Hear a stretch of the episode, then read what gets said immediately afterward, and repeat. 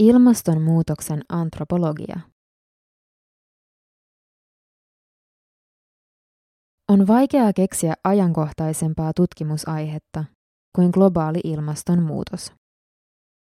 Se on paitsi ekologinen, myös perustavanlaatuinen yhteiskunnallinen kriisi, joka liittyy erityisesti vauraiden teollistuneiden maiden kestämättömiin elintapoihin. Ilmastonmuutoksen antropologia lähestyykin ilmastonmuutosta suhteessa rakenteelliseen epätasa-arvoon. Myrskyn riepottelemia kaupunkeja, lieskojen nuolemia metsiä, helteessä hikoilevia kehoja. Ilmastonmuutos näkyy arkielämässämme esimerkiksi sään ääriilmiöiden yleistymisenä. Viime vuosina laajat maastopalot ovat aiheuttaneet tuhoa muun muassa Australiassa, Yhdysvalloissa ja Amazonin sademetsässä. Kesällä 2021 metsäpalot roihusivat myös kotoisalla Kalajoellamme. Länsi-Euroopan tulvakatastrofi toi sekin ilmastonmuutoksen vaikutukset lähemmäs suomalaisten kotiovia. Antropologi Thomas Hylland Eriksenin mukaan elämme ylikuumentuneessa maailmassa, jolla hän viittaa nopeatempoiseen ja hallitsemattomaan jälkimoderniin elämäntyyliin. Eriksenin mukaan tahti on kestämätön sekä ympäristölle että henkilökohtaiselle elämällemme. Ilmastokriisin ytimessä on teollistuneissa yhteiskunnissa syvään juurtunut käsitys ihmisestä muusta luonnosta erillisenä jalustalle korotettuna toimijana. Luonto nähdään tällöin rajattomana hyödykkeenä, joka alistetaan palvelemaan ihmisen yhä kasvavia tarpeita. Ilmastonmuutos liittyykin erottamattomasti rajattoman kasvun idealle rakentuvaan fossiilitalouteen ja kulutuskeskeisyyteen.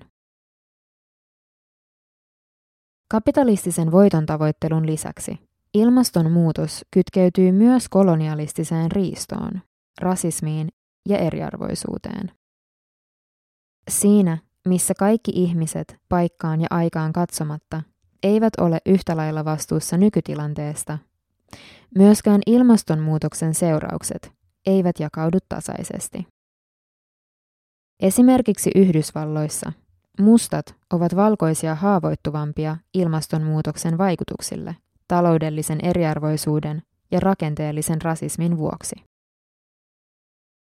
Antropologinen tutkimusote lähestyykin ilmastonmuutosta yhteiskunnallisten valtarakenteiden näkökulmasta. Ilmastonmuutoksen syitä ja seurauksia ei voida ymmärtää ilman kriittistä yhteiskunnallista analyysiä. Juuret ympäristöantropologiassa. Antropologit ovat jo pitkään olleet kiinnostuneita ihmisyhteisöjen ja ympäristön välisestä vuorovaikutuksesta. Kysymykset siitä, kuinka ihmiset hyödyntävät ja muokkaavat elinympäristöään, ja kuinka luonnon ympäristö puolestaan vaikuttaa kulttuuriseen ja sosiaaliseen elämään, ovat olleet tieteen alan keskiössä läpi sen historian. Ilmastonmuutoksen antropologian juuret ovat 1950-1970-lukujen varhaisessa ympäristöantropologiassa, joskin erikoisala ammentaa myös arkeologian ja ympäristöhistorian aloilla tehdystä tutkimuksesta. Historiallinen näkökulma osoittaa, että ihmiset ovat aina eläneet muuttuvissa ympäristöissä ja sopeutuneet muutoksiin esimerkiksi liikkumalla ja elinkeinoja vaihtelemalla. Nykyinen kriisi eroaa kuitenkin menneistä muutoksista merkittävällä tavalla. Sen juuret ovat ihmisen toiminnassa. Kulttuuriekologian perustajana tunnettu antropologi Julian Stewart oli ensimmäisten joukossa kiinnostunut ihmisryhmien sopeutumisesta erilaisiin luonnon ympäristöihin. Hän keskittyi Great Basinin alueella elävien Pohjois-Amerikan alkuperäiskansojen tutkimiseen, selvittäen ympäristötekijöiden vaikutusta ihmisyhteisöjen teknologiselle kehitykselle ja sosiaalisen organisoitumisen muodoille.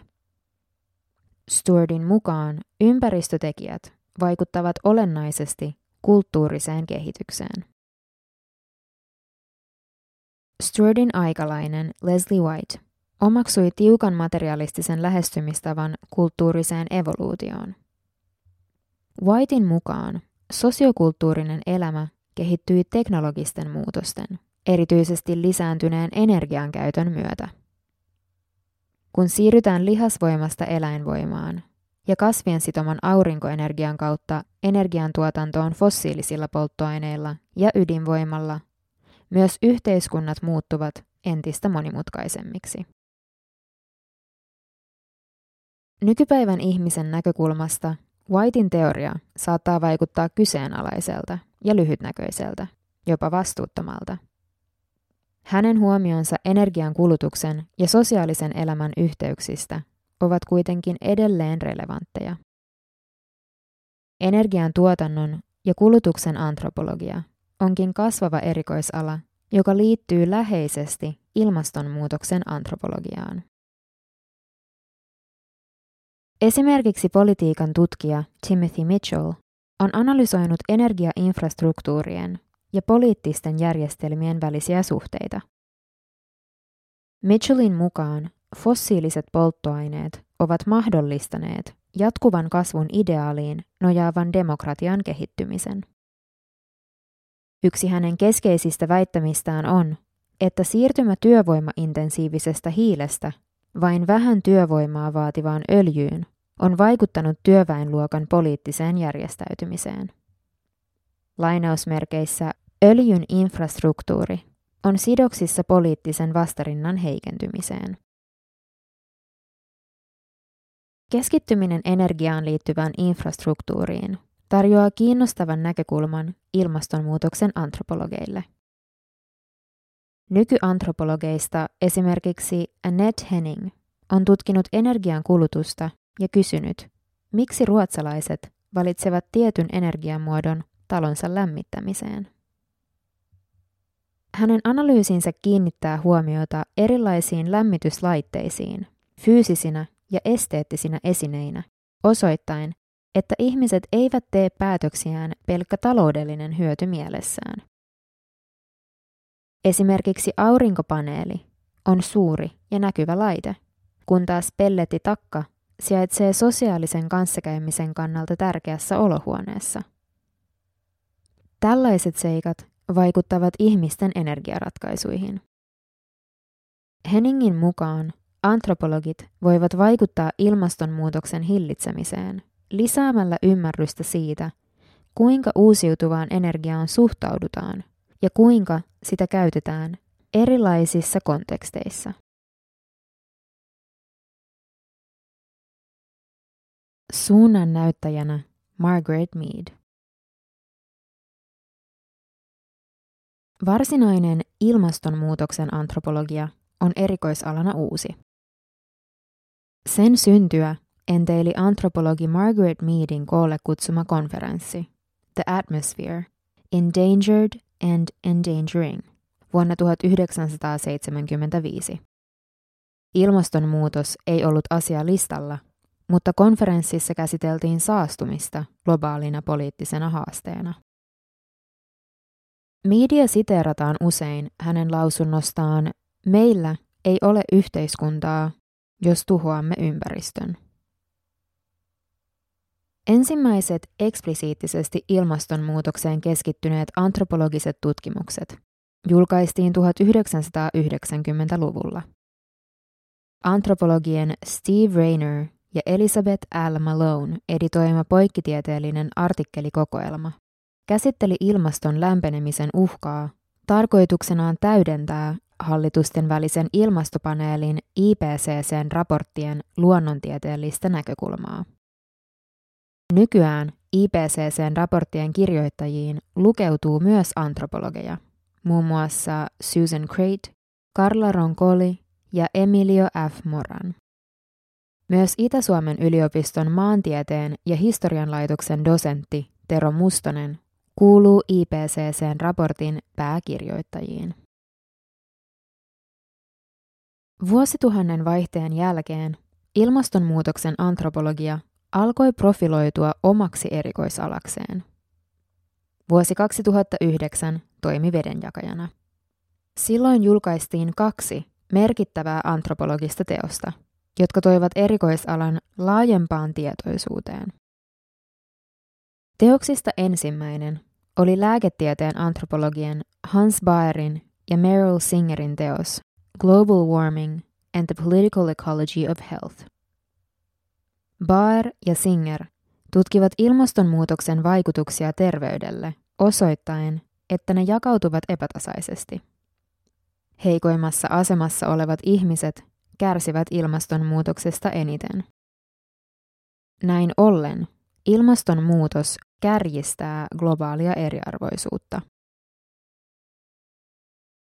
Antropologien Susan Creighton ja Mark Nutallin toimittama laaja artikkelikokoelma Anthropology and Climate Change on toinen ilmastonmuutoksen antropologian merkkipaalu. Kokoelman kirjoittajat tutkivat artikkelissaan kulttuurin ja ilmaston suhdetta eri aikakausina. He luotaavat myös paikallisia käsityksiä ja sopeutumista ilmastonmuutokseen eri puolilla maailmaa, Kolumbiasta Tuvaluun ja Bangladeshista Sveitsin alpeille.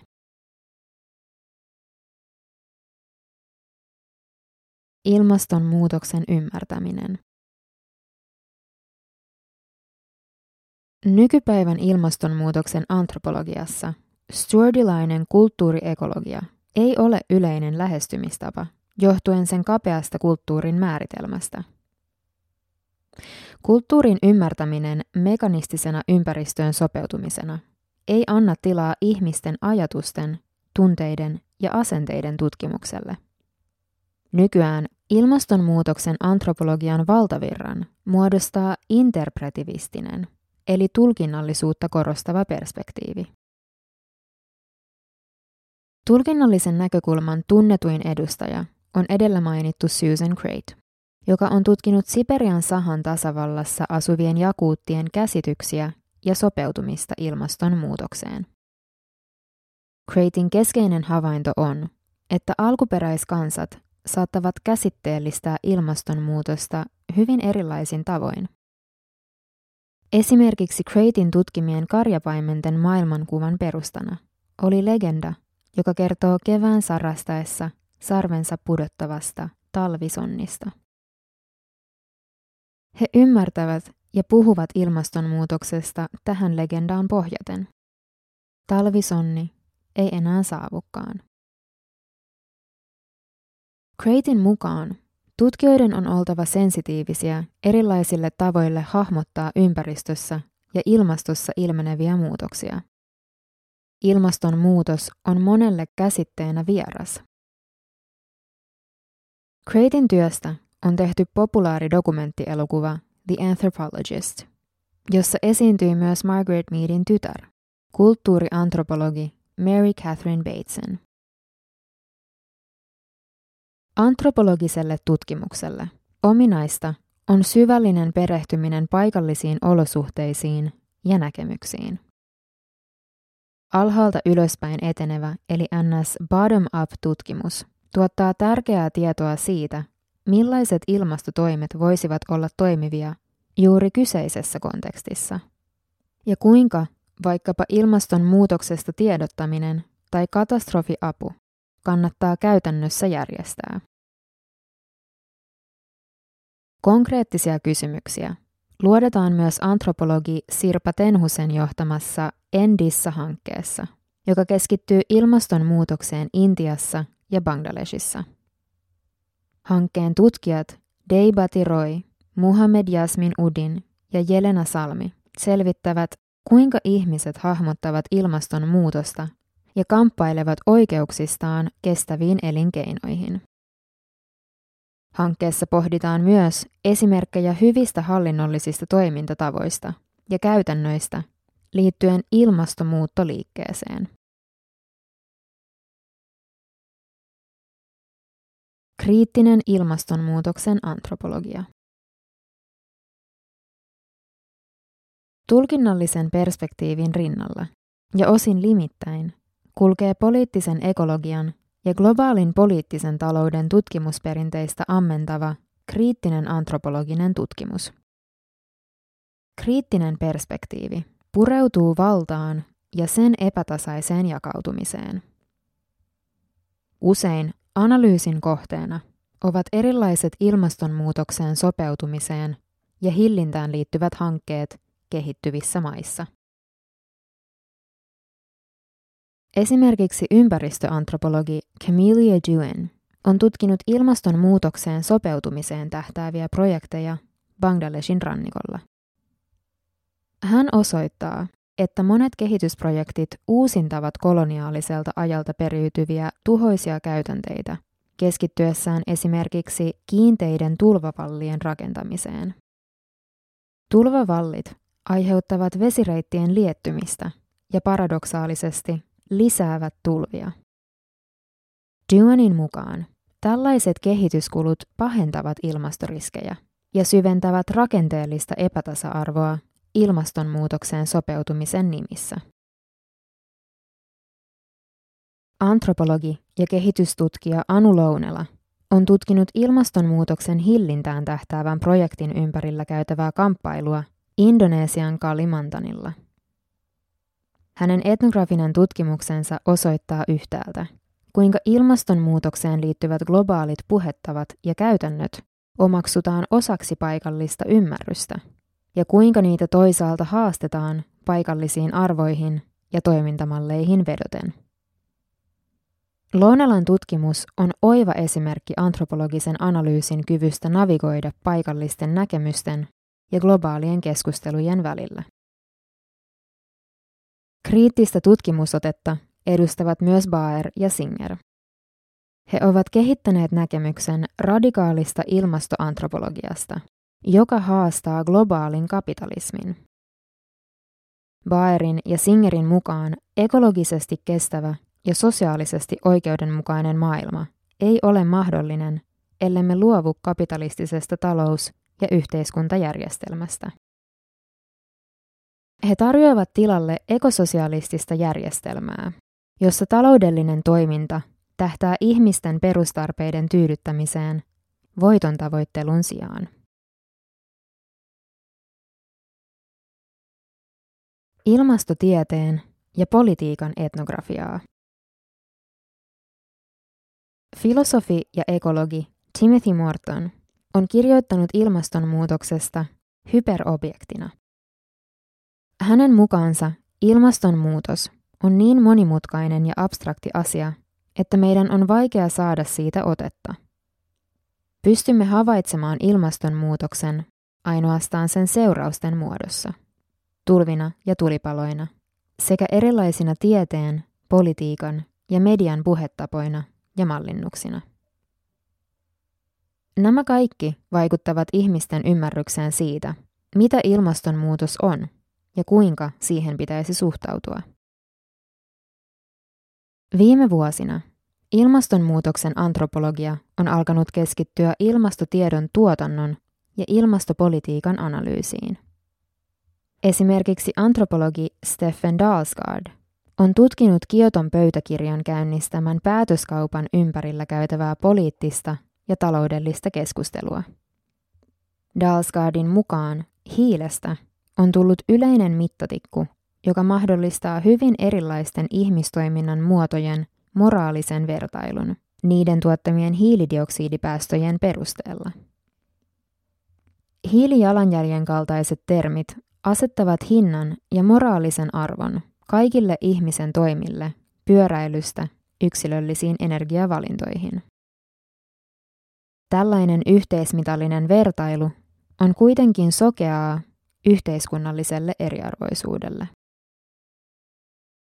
Kulttuuriantropologi Marianna Laasen on tehnyt etnografista tutkimusta ilmastotieteilijöiden parissa Yhdysvalloissa – hän jakaa ilmastotieteilijät kolmeen ryhmään sen mukaan, miten he suhtautuvat ilmastonmuutokseen. Laasenin tutkimus osoittaa, että ilmastonmuutosta epäilevien tutkijoiden kritiikki heijastaa paitsi rahoituksesta ja statuksesta käytävää kamppailua, myös tutkijasukupolvien välistä kuilua.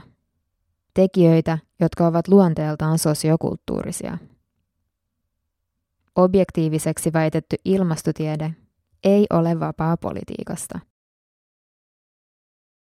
Laasen kannustaa myös muita antropologeja tutkimaan marginaalisessa asemassa olevien ihmisryhmien sijaan talouden, politiikan ja tieteen vallanpitäjiä.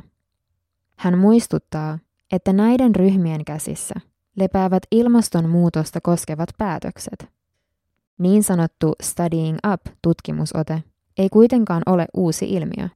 Antropologi Laura Nader peräänkuulutti eliitteihin ja vallanpitäjiin keskittyneen tutkimuksen tärkeyttä jo 1960-luvun lopulla. Antropologialla ilmastonmuutosta vastaan. Antropologinen tutkimus perustuu pitkäaikaiseen osallistuvaan havainnointiin ja syvällisiin haastatteluihin.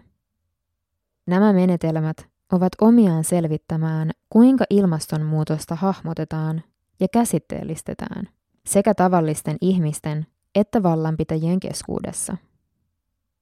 Kulutuspäätökset, sopeutumistoimenpiteet, ilmastonmuutoshankkeet ja kansainvälinen ilmastopolitiikka rakentuvat tämän ymmärryksen varaan. Tulevaisuutemme suunta riippuu siitä, kuinka kasvihuonekaasupäästöjä onnistutaan jatkossa rajoittamaan ja millä tavoin sopeudumme peruuttamattomiin muutoksiin. Myös keskustelu niin sanotusta reilusta siirtymästä, eli päästöjen ja yhteiskunnallisen eriarvoisuuden yhtäaikaisesta vähentämisestä, on ensiarvoisen tärkeää. Nämä kaikki ovat kysymyksiä, jotka palautuvat ihmisyhteisöjen toimintaan. Luonnontieteellisen tutkimuksen lisäksi ilmastonmuutoksen ymmärtäminen, hillitseminen ja sen seurauksiin varautuminen tarvitsee siksi myös humanistista ja yhteiskuntatieteellistä näkökulmaa. Kirjoittanut Jelena Salmi. Jelena Salmi on sosiaali- ja kulttuuriantropologi, joka tutkii muutosta, epävarmuutta ja sopeutumista. Hänen väitöskirjansa käsitteli kaupunkiuudistusta ja slummiasukkaiden pakkosiirtoja Intian Ahmedabadissa. Salmi työskentelee tutkijatohtorina Suomen Akatemian rahoittamassa hankkeessa, jossa tutkitaan ilmastonmuutoksen aiheuttamaa muuttoliikettä Intiassa ja Bangladesissa. Podcast-lukija Nelli Staff.